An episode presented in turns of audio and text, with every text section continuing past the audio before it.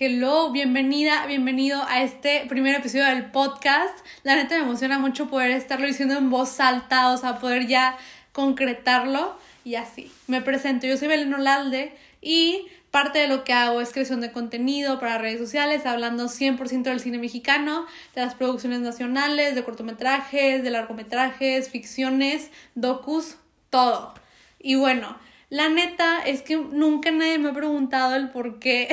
hago esto tal cual, o sea, por cuál es mi obsesión y cuál es como mi, mi tema de hablar tanto del cine mexicano, si en lo personal siento que es un tema que muchas veces ya se ha ido como más que olvidando, ni siquiera tocando, o sea, que no se habla tanto al respecto y así.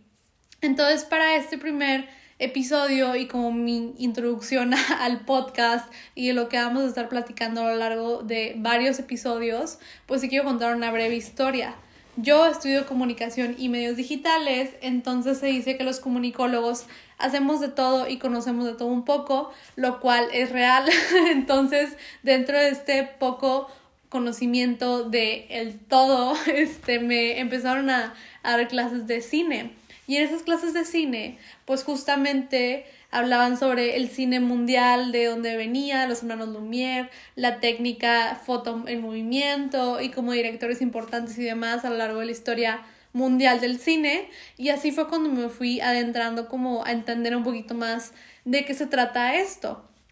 Y siento que todos en algún momento hemos pasado o pasarás o pasaremos por la etapa de saber qué fregados vamos a hacer de nuestra vida, de qué manera tenemos que ganarnos, este, pues sí, la vida, vivir, tener dinerito y todo este rollo de la vida adulta. Entonces fue como la mitad de mi carrera que me di cuenta que quería hacer cine y me interesaba muchísimo este dedicarme tal cual a eso tal vez suena como un sueño un poco guajiro o un poco como loco decir de que, güey, yo me quiero dedicar a hacer cine y demás, pero si estás escuchando esto o me estás viendo, es porque probablemente alguna vez te ha pasado la idea o, o simplemente tienes como la misma meta. Y pues sí. Entonces les digo, justo en este conocimiento de que empecé a entender la historia del cine mundial,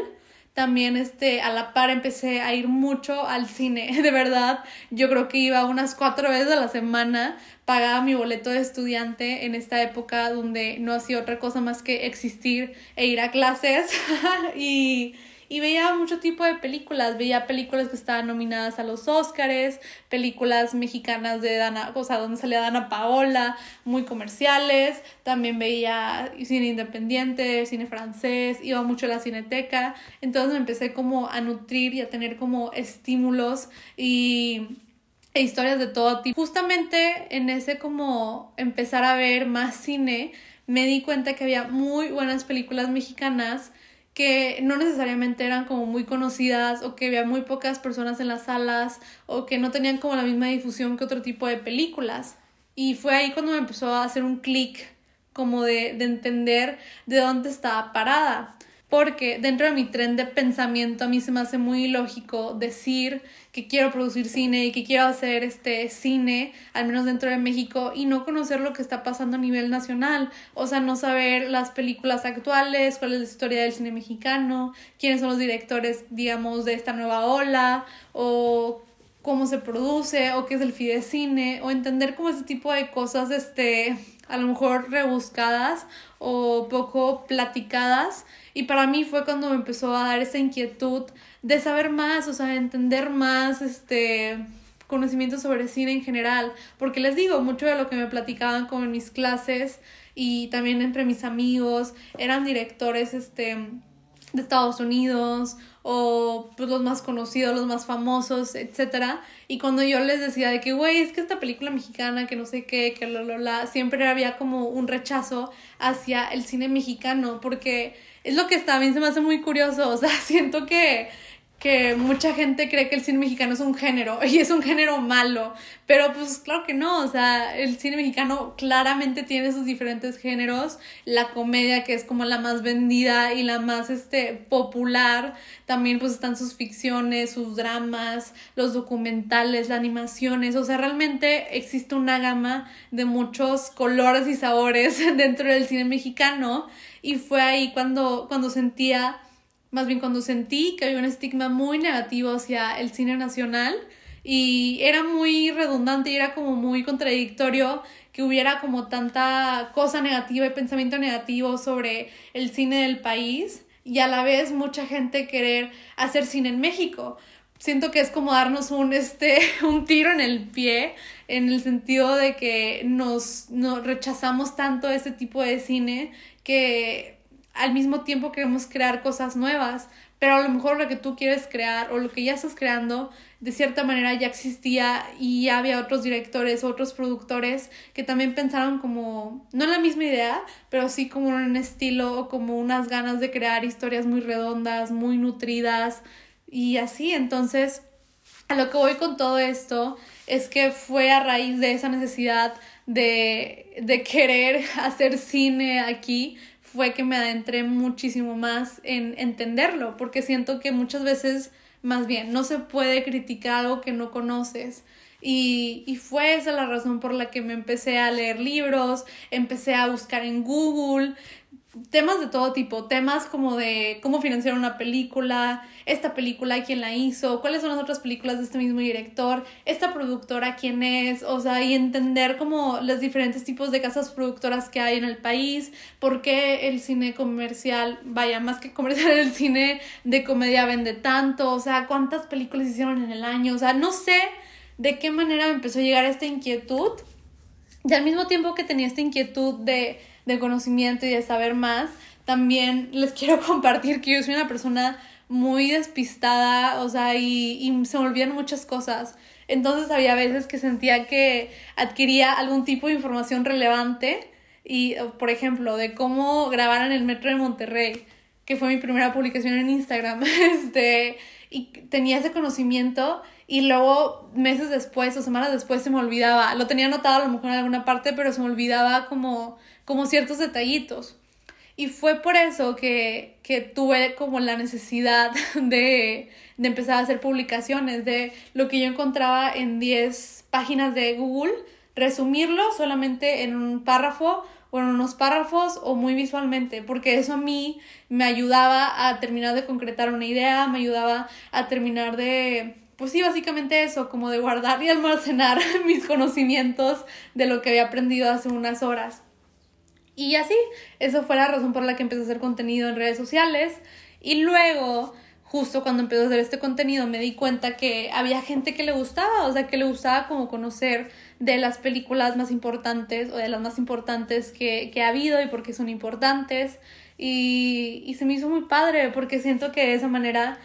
se está o se empezó o se puede empezar a romper este estigma negativo sobre que todo el cine mexicano es malo, porque hasta la fecha escucho gente que me dice eso y me da un coraje, pero más que un coraje, entiendo por qué lo dice, entiendo que puede que nos digan que el cine mexicano es pésimo y es horrible, lo peor que le pudo haber pasado a esta nación y lo que quieras, pero entiendo que lo dicen porque no conocen a lo mejor lo nuevo que ha estado saliendo o vaya lo independiente o incluso hay cosas comerciales que son muy buenas o series que en lo personal a mí me gustan, que luego a lo mejor les puedo platicar de, de ejemplos más concretos, pero bueno, entonces también fue eso, como poder empezar a sembrar esa semillita de que pues si no te gusta, a lo mejor deberías de cuestionarte por qué no te gusta o a lo mejor algún tipo de, de historias que sí se acomoden como a tus gustos y a tus necesidades como consumidor y demás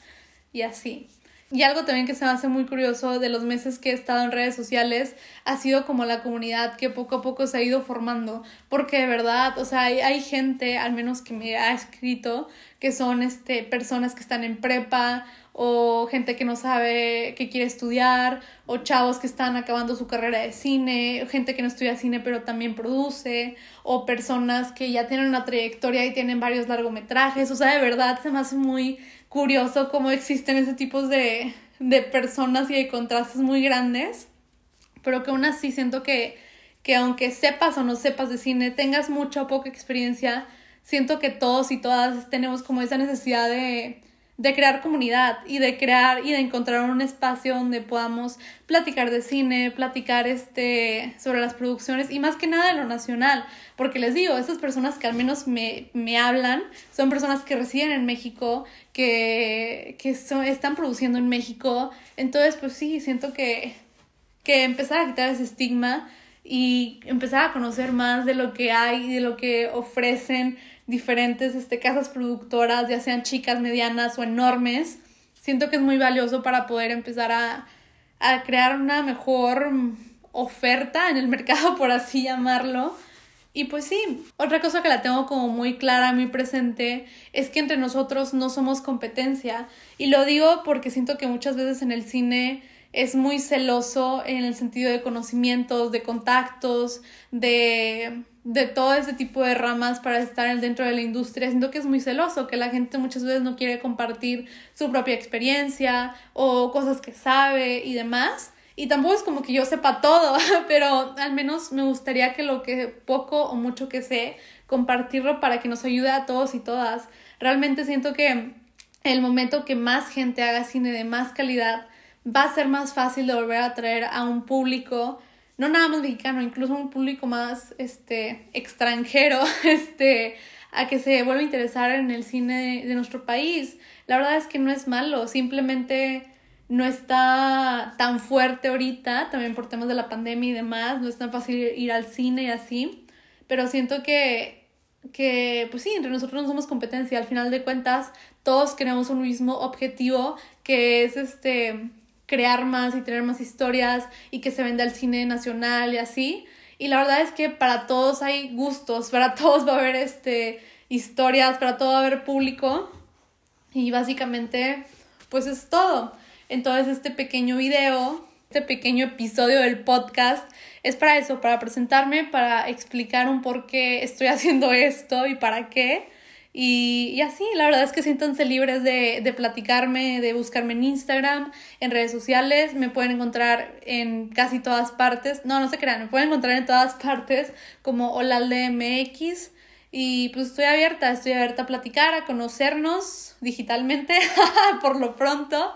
Y nada, la verdad es que dentro de este podcast también voy a estar mucho hablando yo sola sobre temas más específicos este, producción o de películas. Y también voy a estar trayendo invitados, invitadas para platicar más de cosas en concreto. Siento que lo estoy dejando muy al aire, pero no quiero como profundizar mucho en los temas que voy a estar tocando, porque no que sea sorpresa, sino que simplemente ustedes lo irán viendo y escuchando más adelante. Esto es simplemente como una introducción a conocernos formalmente, de cierta manera, y a invitarlos a, que si les interesa conocer más de, del cine nacional, pues ya saben, síganme en redes sociales como Olalde MX y así. Cuídense mucho. Pronto tendré una intro y alguna musiquita de despedida, pero por lo pronto eso es lo que hay, es lo que tenemos y así. Bye. Ok, creo que salió bien.